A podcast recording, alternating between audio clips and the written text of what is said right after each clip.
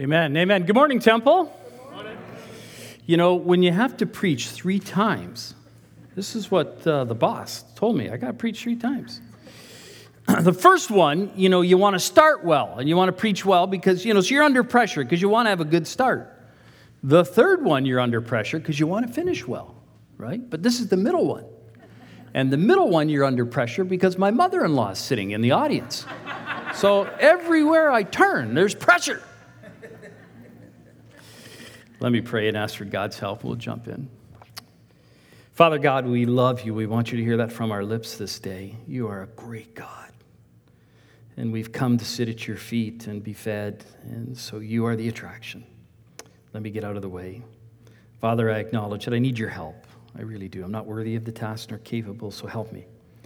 Say what you want to say. If I say something that's not of you, may that just quickly fall away, be forgotten. But uh, come, Lord Jesus, and minister to us this day, we pray, for the glory of our King. We pray in Jesus' name. Amen. Amen. Open your Bibles, if you would, to Ephesians chapter 6. The task at hand this morning that I've been assigned based on the text is a gospel workplace. A gospel workplace.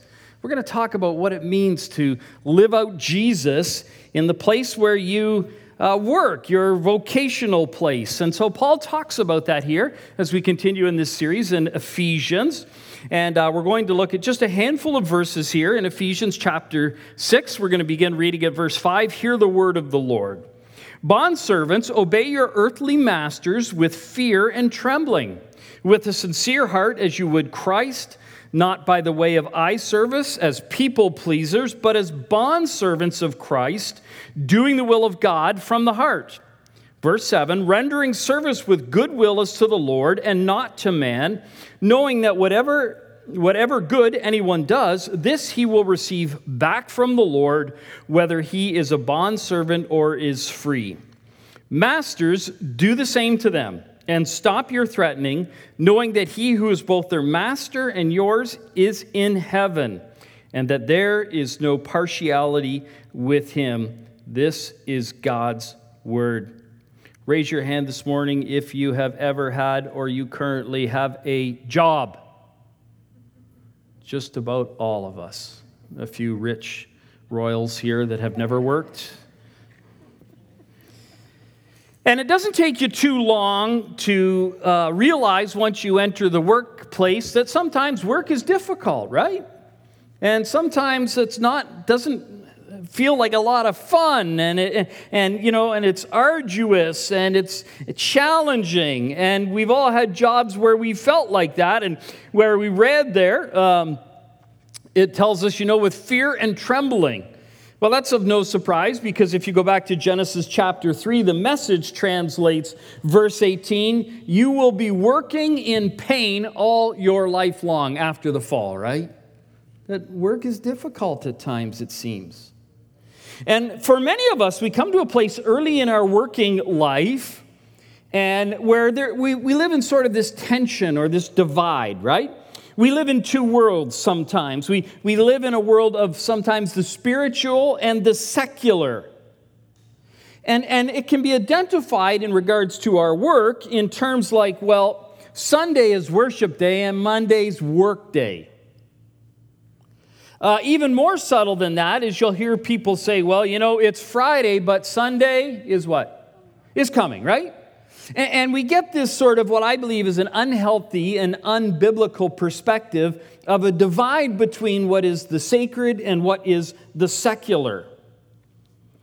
And we begin to think, well, you know, the Sunday is, you know, the spiritual, and Monday to Friday is the secular, and there's not a lot redemptive and restorative in my work week, and that should not be. So this morning, what we're going to attempt to do is to clean the slate because that's what Paul is doing here. He, he is speaking in radically countercultural terms about how we are to function in the workplace. And if you've been in the workplace for any length of time, you will know that uh, what we've just read is not typical of most workplaces. Now, before we unpack this, I want to remind you of the words of Jesus in John 8, verse 36. They'll be familiar to most of you. So if the Son sets you free, what does it say? You are what? You are free indeed. And part of that freedom is expanded upon in Romans 6, verse 18.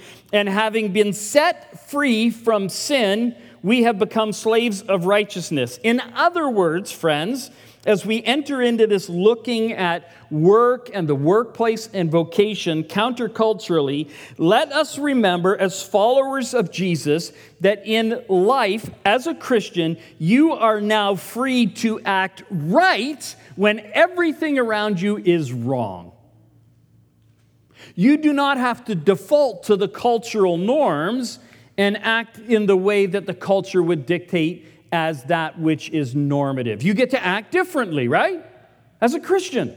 So, even in the workplace, when everything around you is wrong, in Christ we are able to rightly act in the midst of that being so wrong. And if you don't get that squared away in your head, then the rest of this is going to be really difficult.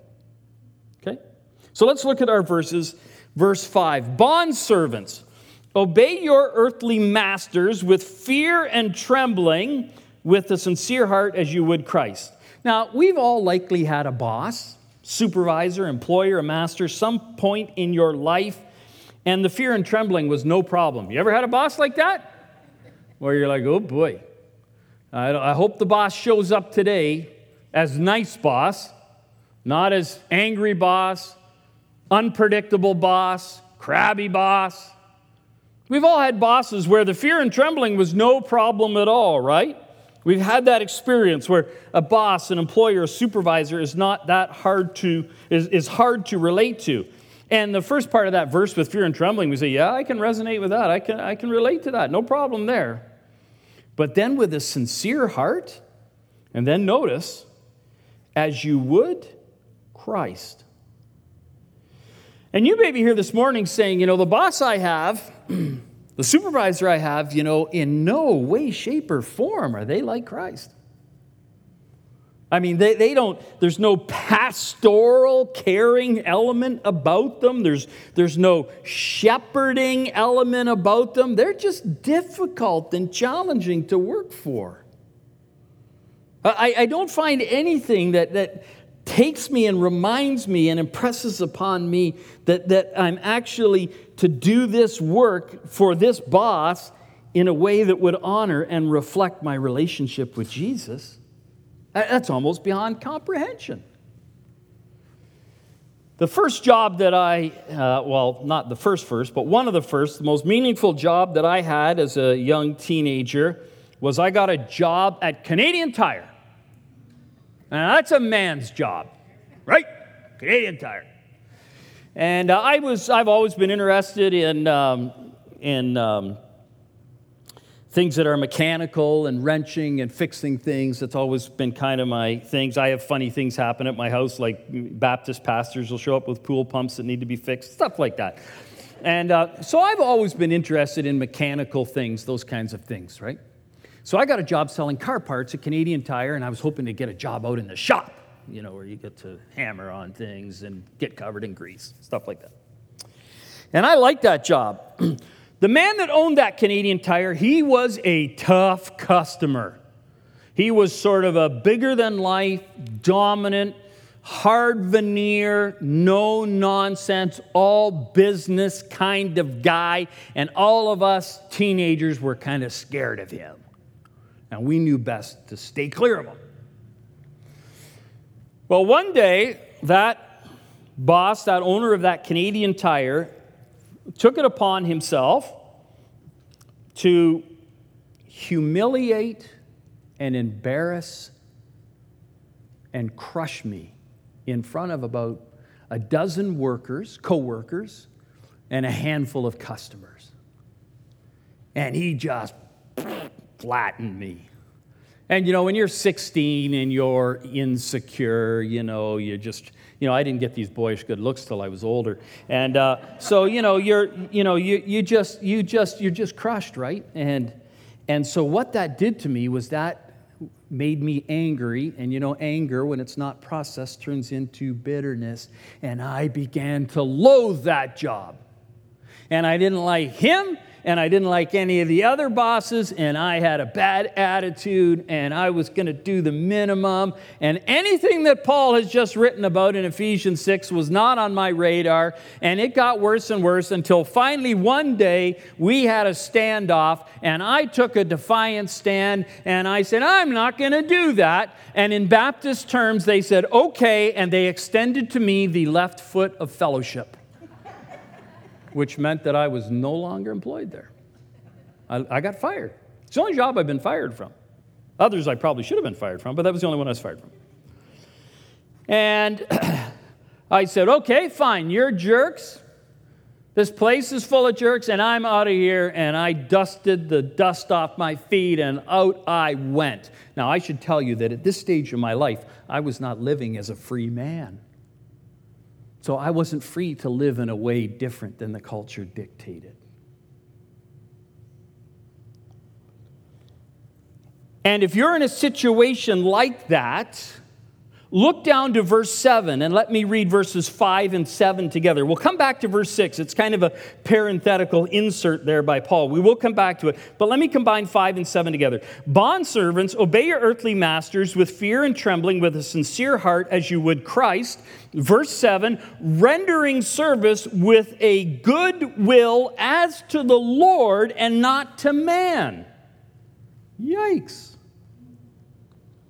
So let's get our heads around that. What Paul is saying that in your work, functionally, you may be serving an earthly master, but ultimately you're serving the Lord. Amen? Ultimately, you're serving the Lord. So let's just talk about that for a minute. Let's get our heads around that. Complete this verse for me, Temple. In the beginning, God. You know what that tells us? That tells us that God is a worker. God works. His creation is His work, and He does it so excellently. His work for God's not arduous, it was glorious. In fact, each day that He does His work, His creative work, when He's done at the end of the day, He looks at His day's work, and what does He say? It is what? Good. Oh, God says, yeah, that's good. Look what I've done. Look at my work. And then on the sixth day, when he creates arguably his greatest masterpiece, which is us, the human person, we are his workmanship, his poema, his work of art. On that day, he looks and he acknowledges it, and he doesn't say it's good, he says it's what? It's very good. He worked. It was immensely and beautifully productive and then he rested. And his creative work is part of the hallmark of his glory, right? When you see a rainbow in the sky, when you see flowers blossoming, do you say, Way to go, God? Do you ever think of when you get to heaven?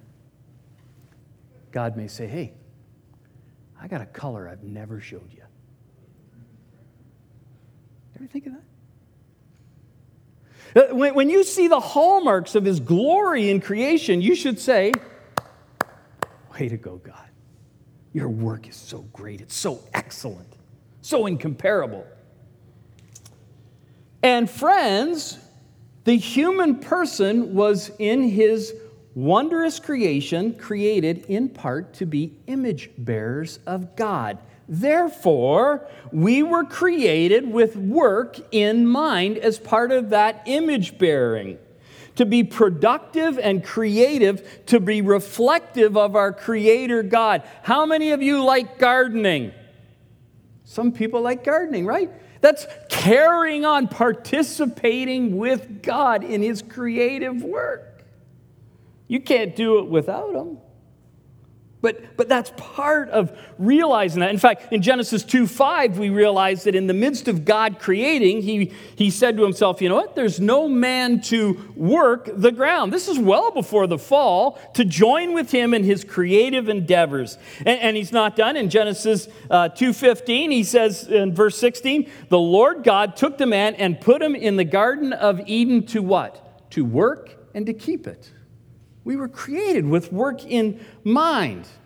Now, without a doubt, this is before the fall made such a mess of things and in so many ways ruined the default joy and communion and reflection of God that we should naturally find in our work.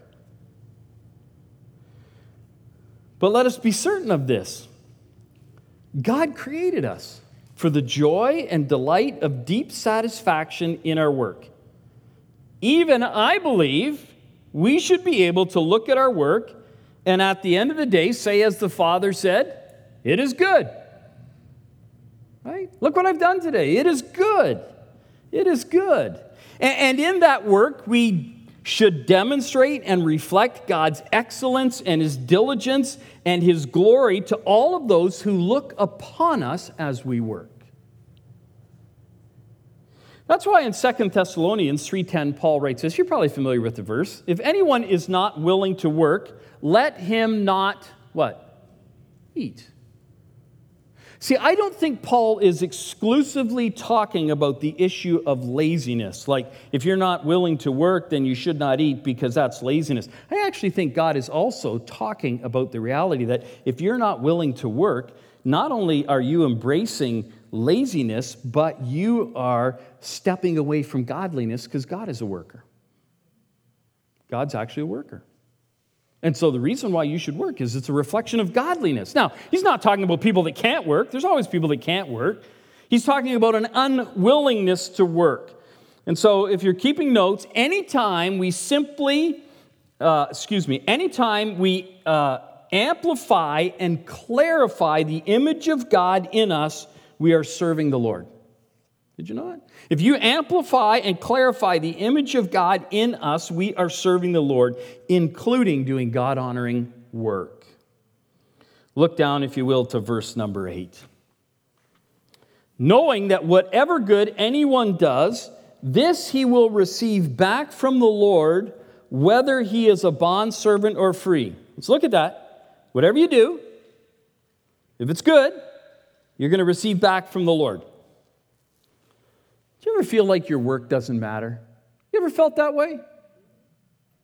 Uh, how many people here have worked in fast food restaurant? Anybody here worked in a fast food restaurant, fast food restaurant? Yeah, a few people. Some of you have been delivered. That's God's common grace in your life, okay?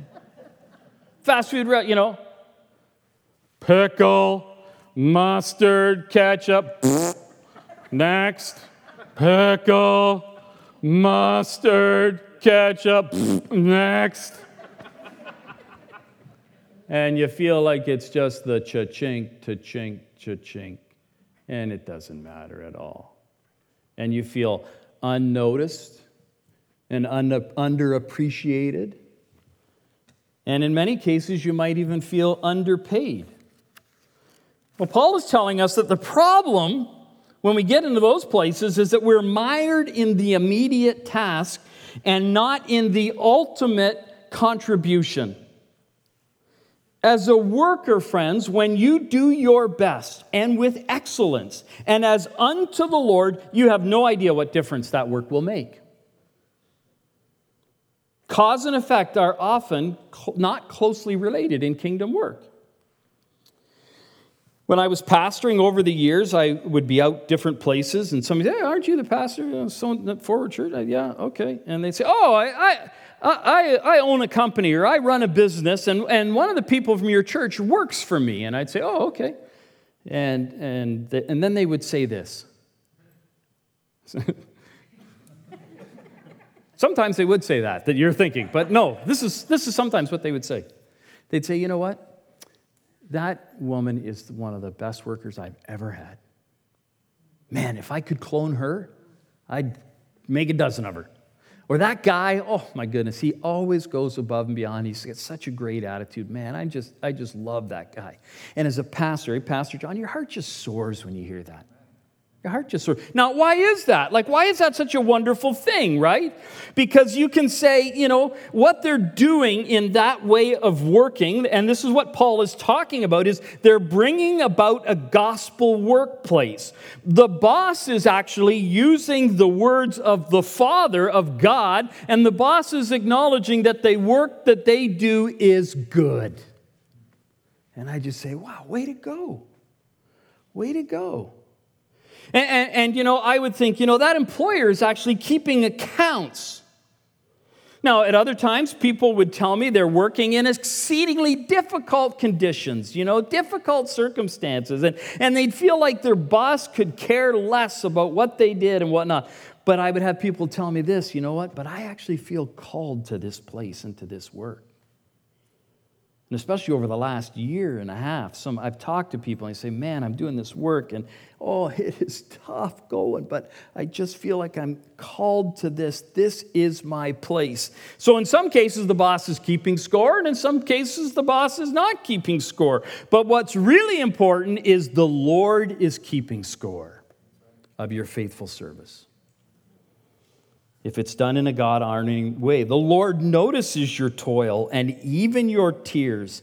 And when you soldier on, even when it's tough, and, and you may be discouraged and disappointed, you may be downright angry, but when you keep on, keeping on in Christ like character, the Lord says, Way to go.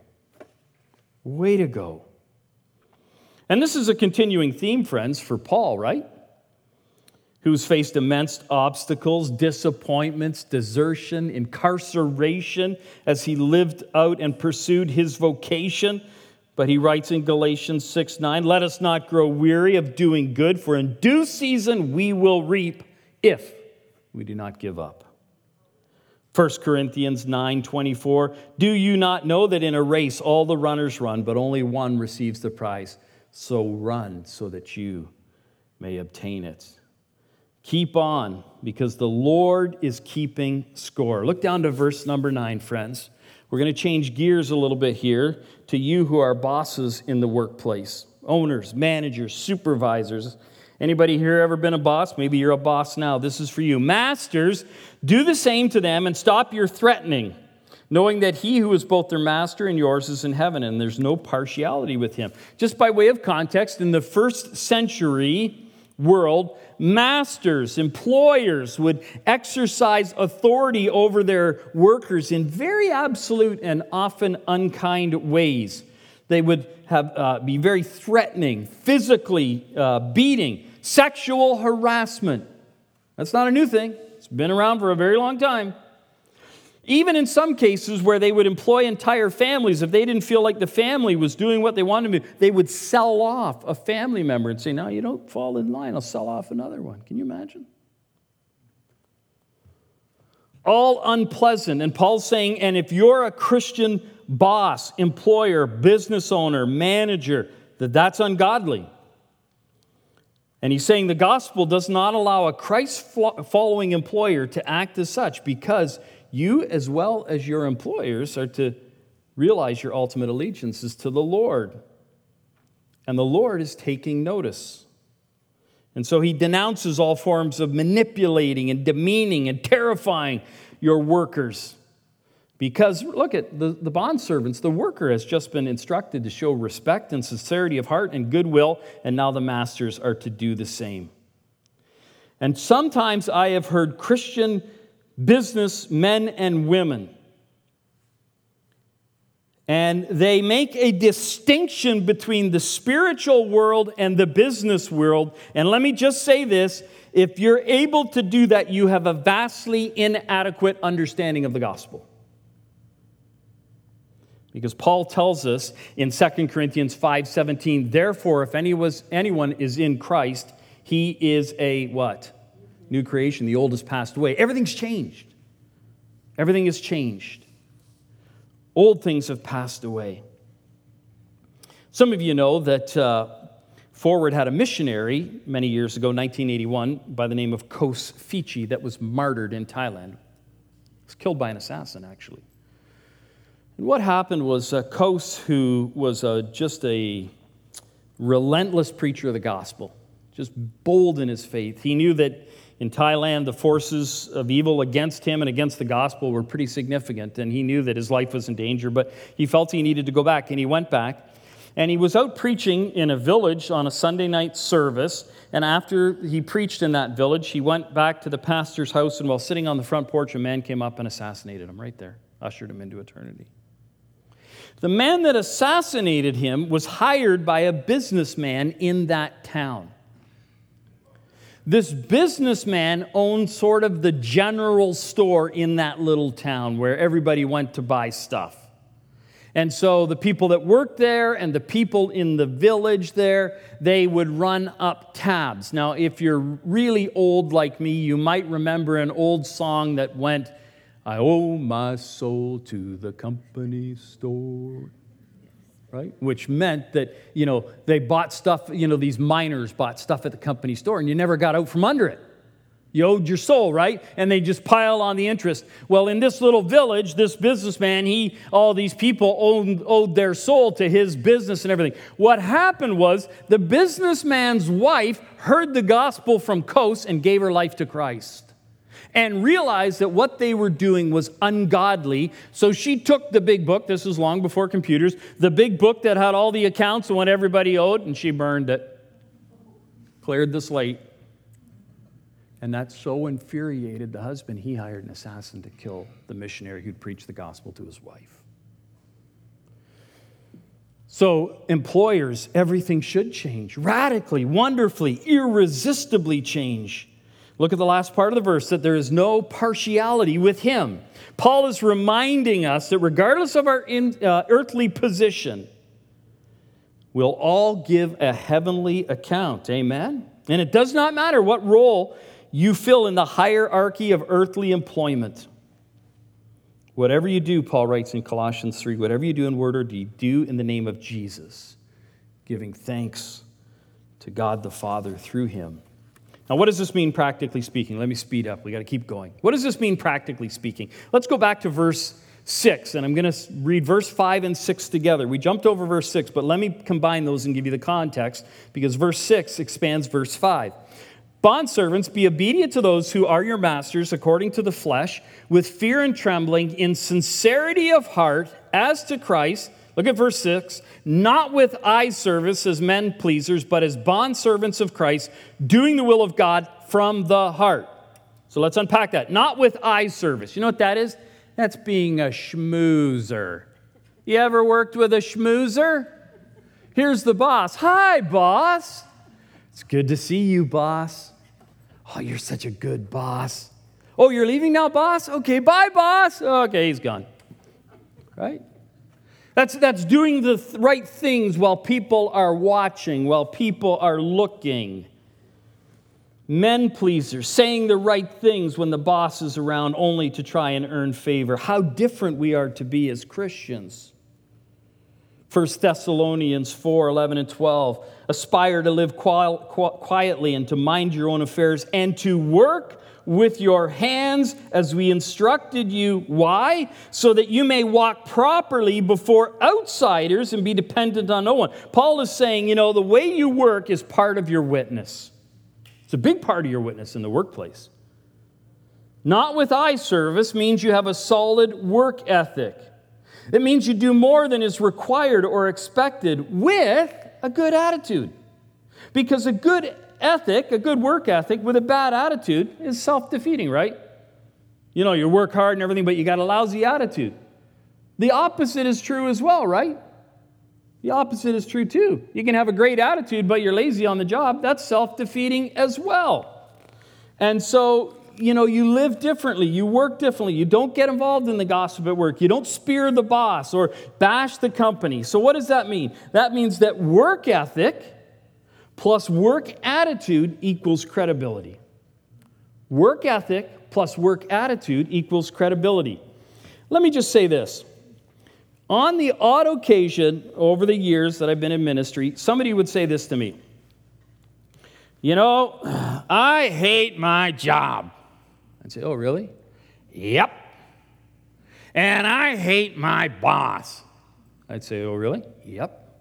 And the company I work for is terrible. I hate that company. I'd say, Oh, yeah, okay. But I'm going to start a Bible study at work. And I'm like, No, actually, please don't. I beg you, don't. In fact, don't even tell them you're a Christian. And don't tell them you go to this church. And don't tell them you know me. right? Because it's self defeating. You've got to have this good, godly work attitude and a good, godly work ethic. And then that brings about credibility. First and foremost. That's what Paul's talking about here. Secondly, what you do is not nearly as important as how you do it.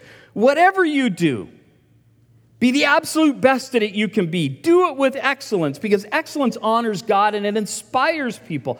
I love watching people who do things with excellence. I don't care what it is.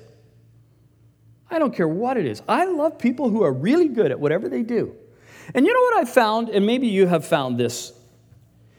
Uh, sometimes I'll watch somebody and I'll watch the way they work and the way they do their work and their attitude to their work. And I can remember, actually, I thought of this between the two services. I can remember being in a hotel, I think it was in San Diego, California. And there was this lady, she was a Latino, and she was cleaning the rooms, and she was coming down.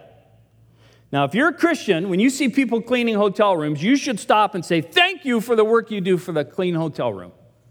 Because you know what they get? They get crabby, rah, rah, rah, entitled people. Thank them. This lady came down the hall. She was singing in Spanish and working, and the room that, because uh, she was coming down my hall, my room was immaculate, perfect. You know, the toilet paper folded fancy. Are you kidding me? And I said to this lady, she was singing, you know, in Spanish, oh, singing away and everything. And I said, uh, you, you speaking? Oh, yes, you know, it was just kind of broke. I said, I think that you are a Christian. And she said, Yes, I am. How did you know? And I said, Because your work ethic and your work attitude. It was amazing. Doesn't matter what you do, do it to the glory of God with joy and enthusiasm. And Paul tells Timothy, 1 Timothy 4:10, that is why we labor and strive because we've put our hope in the living God. We've got our eyes fixed on eternity. Amen. Each day that you go to work, Say, Lord, this day may I be your ambassador. May my words bring life and hope and truth. May my attitude be one of kindness and long suffering. And may my work this day be a testimony of the excellence and greatness of you whom I serve this day. Finally, claim your workplace for Christ by staying and praying. Claim your workplace for Christ by staying and praying. You know what often happens? I, I, people say this to me. They, I say, "Hey, how you doing? Oh, good. Uh, how's things going? Well, you know, pretty good. But oh, my job. My job's not going good. Oh, it's not. Eh? What are you going to do? I'm just going to. What do you think they say? Quit. Just going to quit. And throw the towel in. What if you've been ordained by God to be a missionary to that workplace? Do you know it can be as kingdomly uh, important to be a missionary at McDonald's as it is to be a missionary at Myanmar? It can be every bit as kingdom important to be a painter as it is to be a pastor. We've got to get rid of this secular sacred divide, right? If you are in a place that is tough, that could be because breakthrough is pending. God is getting ready to do something. But remember, you have to stick it out. You can't quit. Think of Joseph in the Old Testament, amen? Tough.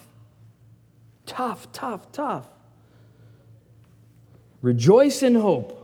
Be patient in tribulation. Be constant in prayer. If you're going to make an impact in your gospel workplace, you've got to stay and you've got to pray. Let me share a story and I'm done. Five years ago, next month, August the first weekend, civic holiday weekend, so 2016, five years ago, I'm sitting at home on my deck. It was a humid day like it is today. I'm, i got here early this morning, so is it pretty humid out? It was like yesterday. Remember how humid it was yesterday? It was like, you know, I laid down, my belly button filled with water. That's probably an image, that's probably an image you really didn't need, eh? Boys, oh boys. When's the last time you heard belly button in a sermon, right? Probably a while. It was just relentlessly humid, right? This, this, this is five years ago, August 1st weekend. Sunday night, I preached a couple times in the morning. I'm sitting on my deck, relaxing, enjoying, and my phone bing, you know, my phone bings, and it's an email from a man in the, the church, and he says, uh, Please pray, my father has gone missing. Oh, wow. So I thought, well, I should, I better phone him. Like, get, you know, so I phone him. I said, oh, what's going on? He says, well, my mom and dad, who are in their 80s, they went out this morning. They, they weren't church going people, but my mom and dad in their 80s went out this morning and they went to Churchill Park. Some, you ever know where Churchill Park is down there? in Guelph. They went to Churchill Park and my mom went for a walk one way and my dad went for a walk the other way and they came, uh, mom came back in half an hour, no dad. Waited an hour, no dad. Finally, she ended up calling the police. Police came, the police officers came on bicycles, rode all through the park, searched the park. So this is seven o'clock or so at night. This is eight o'clock in the morning when this happened. So he's been gone like 10 hours. And I said, wow, that's, you know, and he said, yeah. He said, he said, in fact, it's so serious. My mom is at home right now looking through the prepaid funeral arrangements. Because the police have said, you better prepare for the worst. This, this, is not, this is not good. And now they've enlarged the search. They're not searching the park anymore. They're searching, you know, the neighborhood down by the river and all this. So he was beside himself and everything. I said, listen, I grew up in that area of town. I know Churchill Park. I spent a lot of time as a teenager. I'll go down there and I'll look. You got to do something, right? No, I'm going to be straight up. Don't look at me and say, well, that's because he's a pastor. No, I didn't really want to go. I would have just soon sat on my deck. Right? But I'm paid to be good. You got to be good for free. So, so I decided to go. So I went down to Churchill Park and I began to look. Now, if you know Churchill Park, there's a duck pond there. Everybody know? Anybody know? Geese, Canada geese, ducks, and everything. And and oh my! If you just had a gun. Uh, but anyway, but there's these geese. Yeah, there's geese everywhere. And so I'm walking around the duck pond and, and I'm calling out his name and everything. And I got a gaggle of geese around, honk, honk, racket, noise, and everything. I'm walking along and is anybody there? And all of a sudden, I said to myself, Did I just hear a voice? So I, I left the path and I kind of went through some brush, and there was a creek there. And on the other side of the creek, it's like jungle.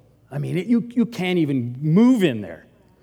And I looked about as far as that wall is. And I looked over there and I said, Is there something? I thought, man, did I hear something? You know, and I, how could I hear something? All the honk, honk, honk, all the. I, and I looked and I looked and, and I looked over there, and amidst all the green, I saw a little square of red. And I said, Is there somebody there? Is there somebody there? Honk, honk, honk. And I heard the faintest help. help. I said, Stay right there. I pulled my phone out. I phoned his son, who was actually at the other end of the park looking. I said, I found your dad. Then I phoned 911. Fire department came, police came, ambulance came, everybody came, including the police that had been looking for him from other areas that came.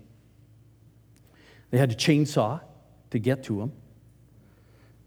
He had been there all day, dehydrated, had a mild heart attack, had fallen, cut up, couldn't stand.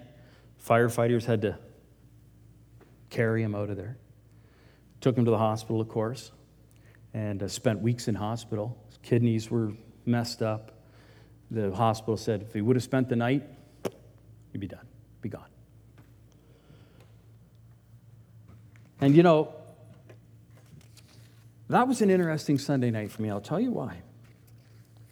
God was so kind to let me play a small role in that rescue. That hot, humid Sunday night five years ago was actually a second chance for me from God. Because that man that I found near death was the man who owned the Canadian Tire, who 40 years earlier had berated me and embarrassed me and humiliated me. And God gave me a second chance to live out the words of the Apostle Paul and to serve Him as I was serving Jesus. So let me tell you this morning, church. Maybe this is the week where in your workplace you say, I got a second chance to claim my week for the cross. This workplace is going to be a place where I live out Jesus. In whatever that looks like, amidst however difficult it was, do that for His glory. Whatever you do, work heartily as for the Lord and not for men, for His great glory. Amen? Amen. Amen. Pastor John, the Lord bless you and keep you.